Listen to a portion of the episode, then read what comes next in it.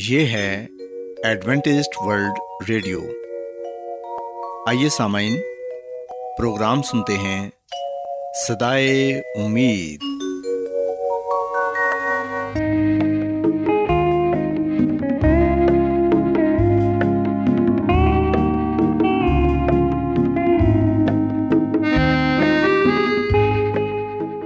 سامعین، پروگرام صدائے امید کے ساتھ میں آپ کی میزبان فرا سلیم اور صادق عبداللہ خان آپ کی خدمت میں حاضر ہیں۔ ہماری طرف سے آپ تمام سامعین کی خدمت میں آداب۔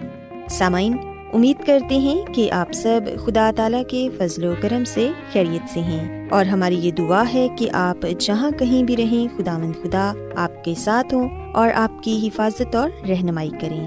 سامعین، اس سے پہلے کہ آج کے پروگرام کو شروع کیا جائے، آئیے پہلے پروگرام کی تفصیل سن لیں۔ پروگرام کا آغاز ایک گیت سے ہوگا، اور اس کے بعد خاندانی طرز زندگی کا پروگرام فیملی لائف سٹائل آپ کی خدمت میں پیش کیا جائے گا، اور سامعین پروگرام کے آخر میں خدا تعالیٰ کے پاک کلام سے پیغام پیش کیا جائے گا، اور اس کے علاوہ پروگرام میں روحانی گیت بھی شامل کیے گئے ہیں۔ تو سامعین، آئیے آغاز اس خوبصورت گیت سے کرتے ہیں۔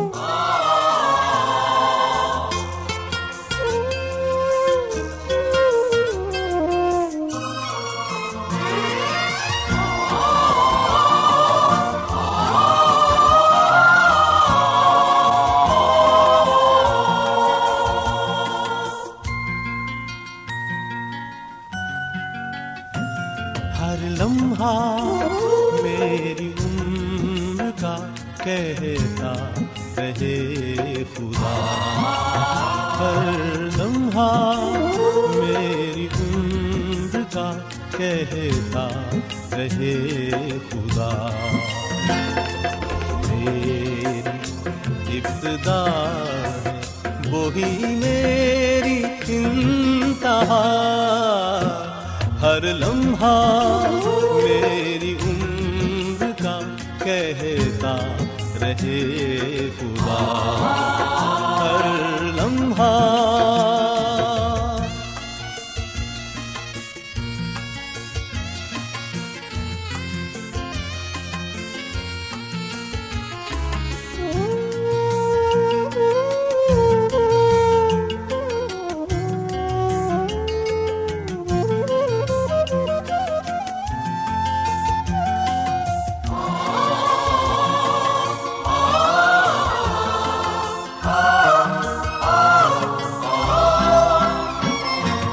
شبنم کرن یہ پھول یہ گنتے یہ کائنات،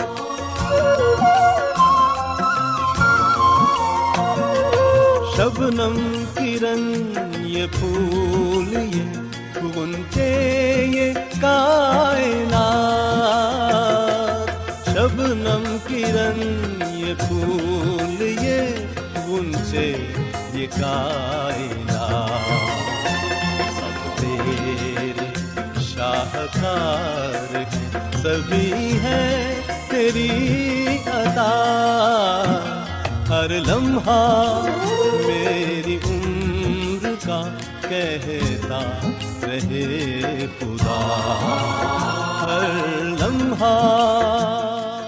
سامعین، خداوند کی تعریف میں ابھی جو گیت آپ نے سنا، یقیناً یہ گیت آپ کو پسند آیا ہوگا۔ اب وقت ہے کہ خاندانی طرز زندگی کا پروگرام فیملی لائف سٹائل آپ کی خدمت میں پیش کیا جائے۔ سامعین، آج کے پروگرام میں میں جس موضوع پر بات کروں گی وہ ہے مشترکہ خاندانی نظام اور بدلتے وقت کے تقاضے۔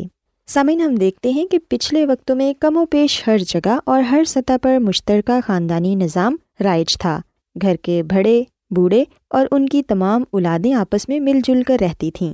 عموماً خاندان کے بڑے سربراہ کا بے پناہ احترام کیا جاتا تھا، اور انہی کی کہی ہوئی بات کو پتھر پر لکیر تصور کیا جاتا تھا۔ تمام لوگ ایک ہی دسترخوان پر بیٹھ کر کھانا کھاتے تھے، رشتوں کا احترام اور اقتدار کی مکمل پاسداری کی جاتی تھی۔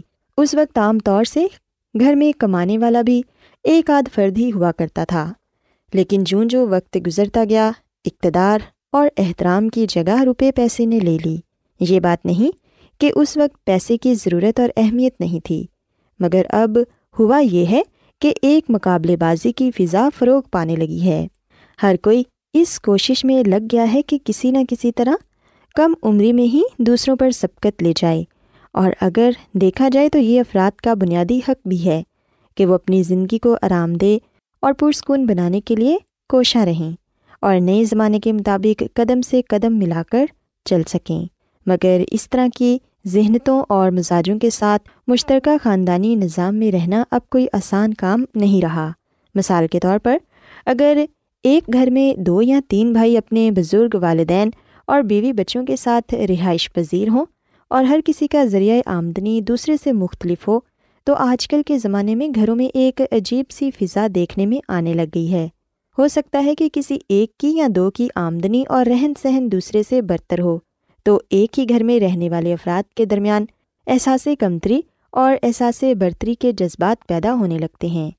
لاشعوری طور پر والدین کے مزاجوں کا جھکاؤ بھی زیادہ کمانے والی اولادوں کی طرف ہونے لگتا ہے، اور وہ نہ چاہتے ہوئے بھی اپنی اولادوں کے ساتھ رویے اور برتاؤ میں فرق کر جاتے ہیں، اور ایسا کرنا اور نہ کرنا ان کے اپنے بس میں بھی نہیں ہوتا، کیونکہ بعض اوقات وہ بھی ایک مجبوری اور دباؤ کے عالم کا شکار سے ہو جاتے ہیں۔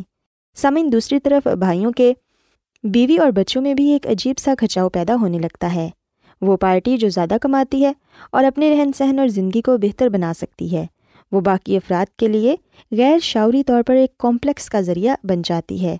اب یہ بھی ممکن نہیں کہ اگر کوئی بھائی زیادہ اچھا کما رہا ہو اور وہ خود پر خرچ نہ کرے، محض اس سوچ کے ساتھ کہ اس کے باقی بھائیوں اور ان کے بیوی بچوں کی نفسیات متاثر ہوگی۔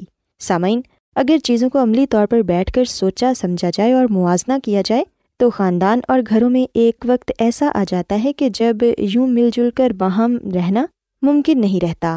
امیر ماں باپ کے بچے احساس برتری اور قدرے کم حیثیت کے ماں باپ کے بچے احساس کمتری کا شکار ہونے لگتے ہیں، اور دھیرے دھیرے ان میں چوری کرنے، جھوٹ بولنے اور دوسری عادات فروغ پانے لگتی ہیں۔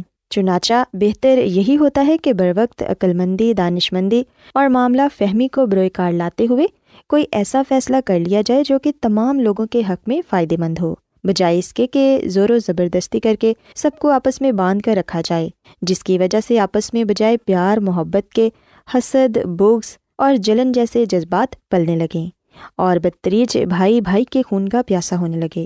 سامعین، ایک مناسب وقت پر سب کو علیحدہ ہو جانا چاہیے۔ اس سے ہوگا یہ کہ سب ایک دوسرے سے نفرت کرنے کی بجائے آپس میں جب بھی ملیں گے پیار محبت سے ملیں گے۔ ہر کسی کو شخصی آزادی حاصل ہوگی کہ وہ اپنے ذرائع آمدنی اور حیثیت کے مطابق خود کو کامیابی کی راہ پر گامزن کر سکے۔ لیکن سامعین، ان تمام صورتحال کے دوران اپنے بزرگ والدین کے جذبات کا احترام ضرور کریں۔ عین ممکن ہے کہ وہ ابتدا میں اس تبدیلی کو قبول نہ کریں، لیکن ان سے پیار محبت اور طریقے کے ساتھ بات چیت کر کے اور زندگی کے تمام پہلوؤں کو سامنے رکھ کر گفتگو کریں۔ ایسا نہیں ہوتا کہ والدین ہمارا برا چاہتے ہیں، وہ تو صرف اپنی محبت کے جذبے سے مجبور ہو کر سب کو بکھرتا نہیں دیکھنا چاہتے۔ لیکن ان کو سمجھائیے کہ یہ عمل بالآخر بکھرنے کی طرف نہیں بلکہ دلوں کو مزید قریب لانے کا موجب بنے گا۔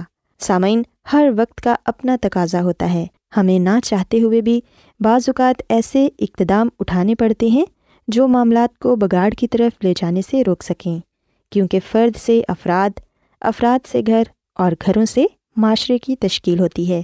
چنانچہ اگر گھروں میں موجود افراد ایک مثبت رجحان کے تحت زندگی گزار رہے ہیں تو اس کا براہ راست اثر پورے معاشرے اور ملک و ملت کی تعمیر پر پڑے گا۔ سامعین، میں امید کرتی ہوں کہ آپ کو آج کا پروگرام پسند آیا ہوگا، اور آج کے پروگرام سے آپ نے یقیناً بہت سی مفید باتیں بھی سیکھی ہوں گی۔ میری یہ دعا ہے کہ خداوند خدا آپ سب کے ساتھ ہو اور آپ کو اور آپ کے خاندان کو اپنی بہت سی برکتوں سے نوازیں۔ آئیے اب خداوند کی تعریف کے لیے ایک اور خوبصورت گیت سنتے ہیں۔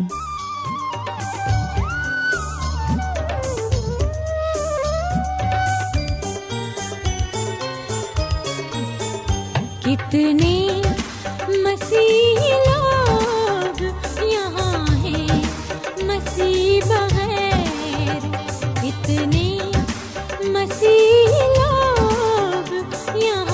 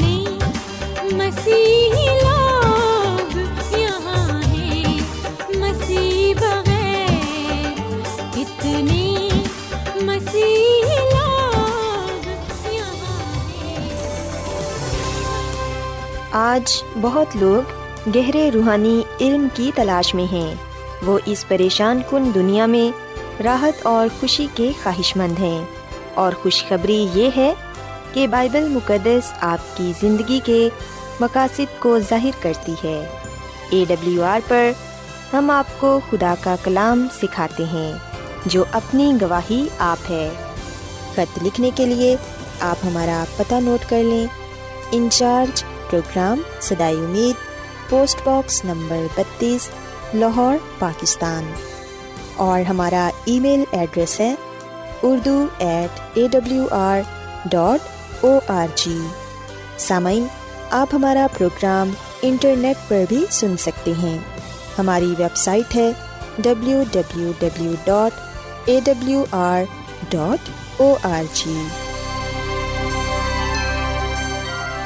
ایڈوینٹسٹ ورلڈ ریڈیو کی جانب سے پروگرام صدائے امید پیش کیا جا رہا ہے۔ سامعین، اب وقت ہے کہ خداوند کے الہی پاکلام میں سے پیغام پیش کیا جائے۔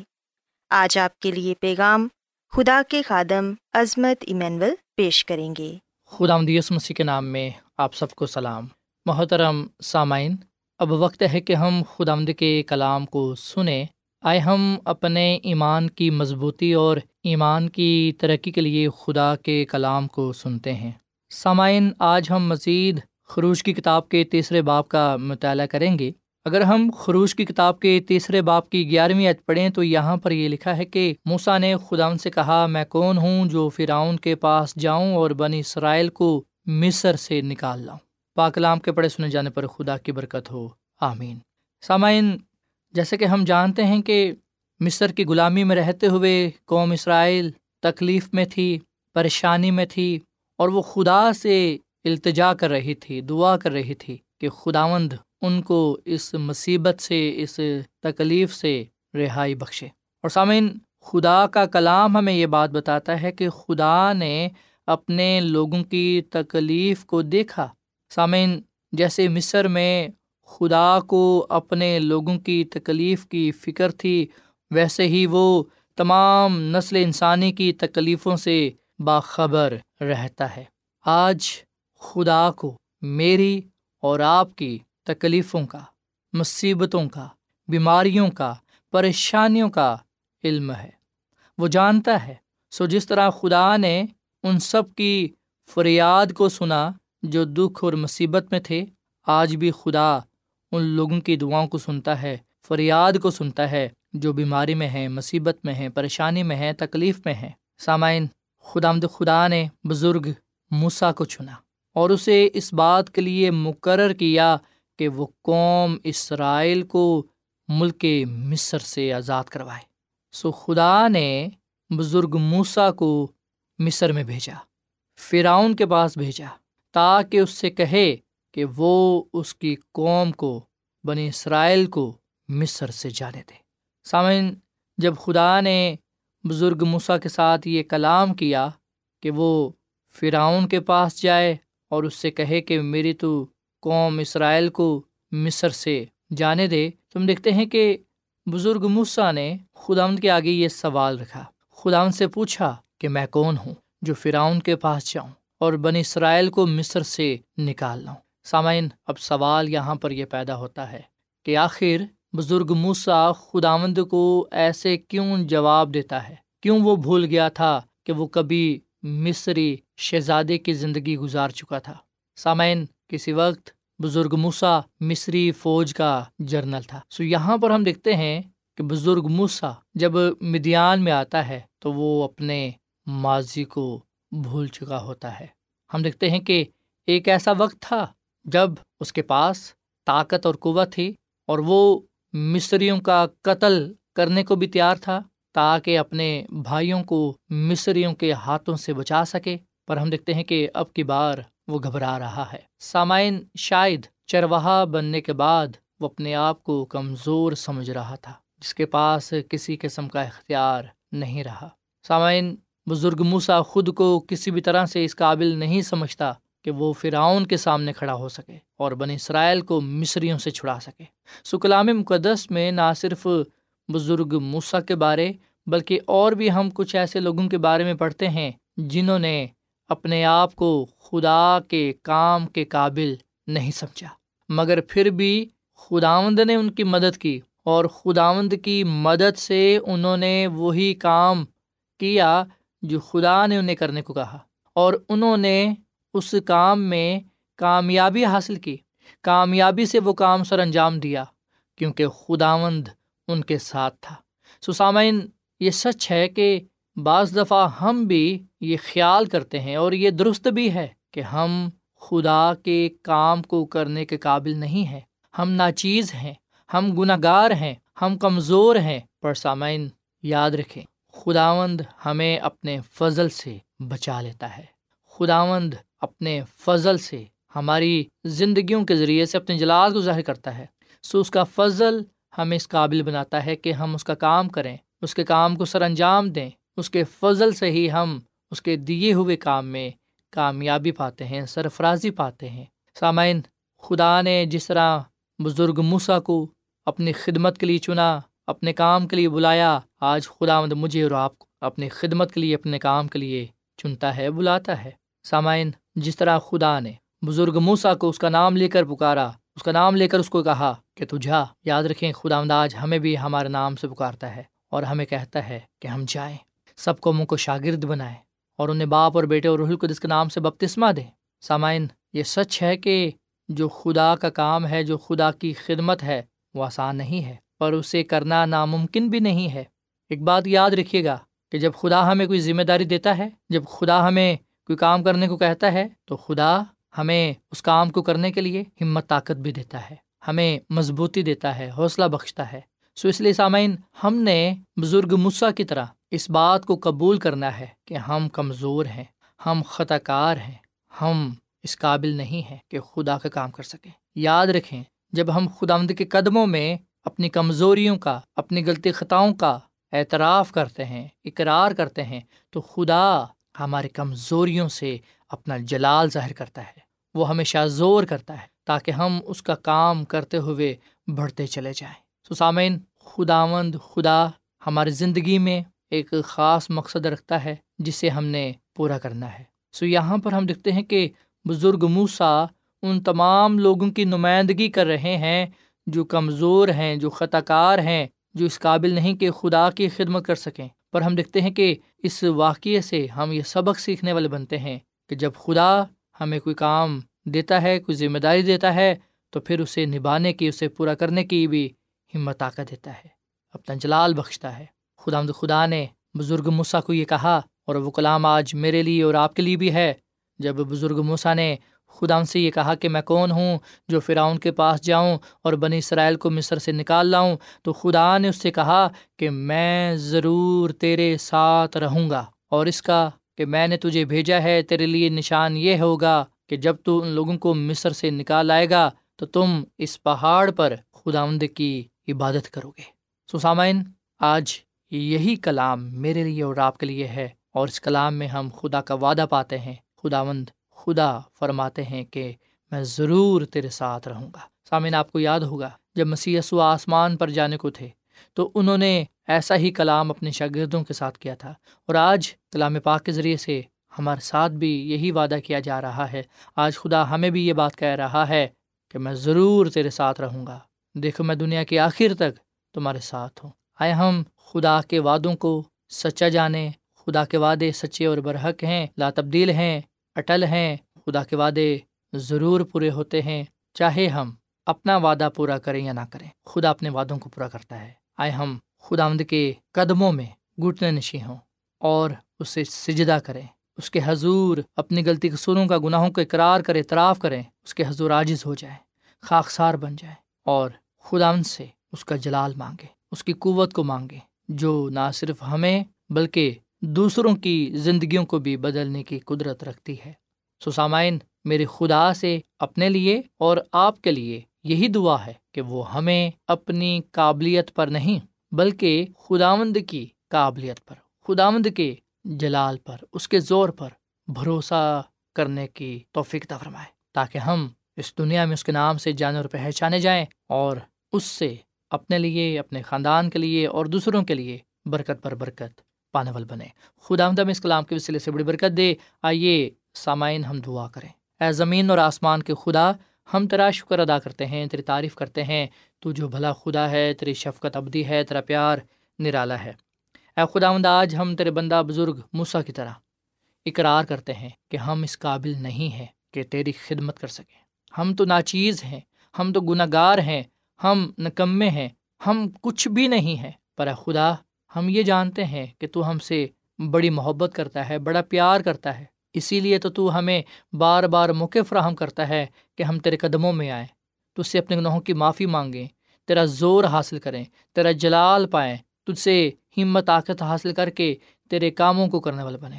اے خداوند، ہمیں اس دنیا میں ایک ایسی زندگی گزارنے کی توفیق عطا فرما جو تیرے حضور مقبول ہو۔ اے خداوند، ہمیں اپنے روح سے معمور کر، راست بازی سے بھر دے، اپنے جلال کے استعمال کر۔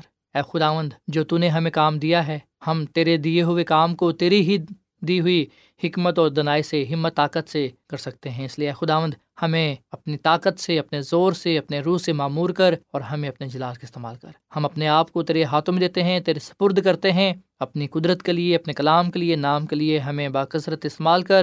ہم سب کو اس کلام کے وسیلے سے بڑی برکت دے، کیونکہ یہ دعا مانگ لیتے ہیں اپنے خداوند مسیح یسوع کے نام میں، آمین۔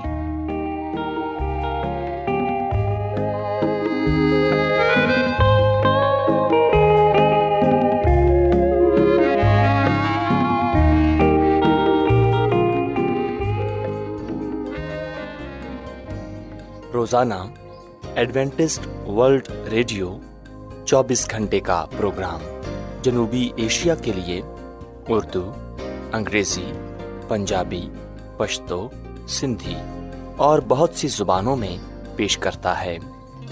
صحت، متوازن خوراک، تعلیم، خاندانی زندگی اور بائبل مقدس کو سمجھنے کے لیے ایڈوینٹسٹ ورلڈ ریڈیو ضرور سنیے۔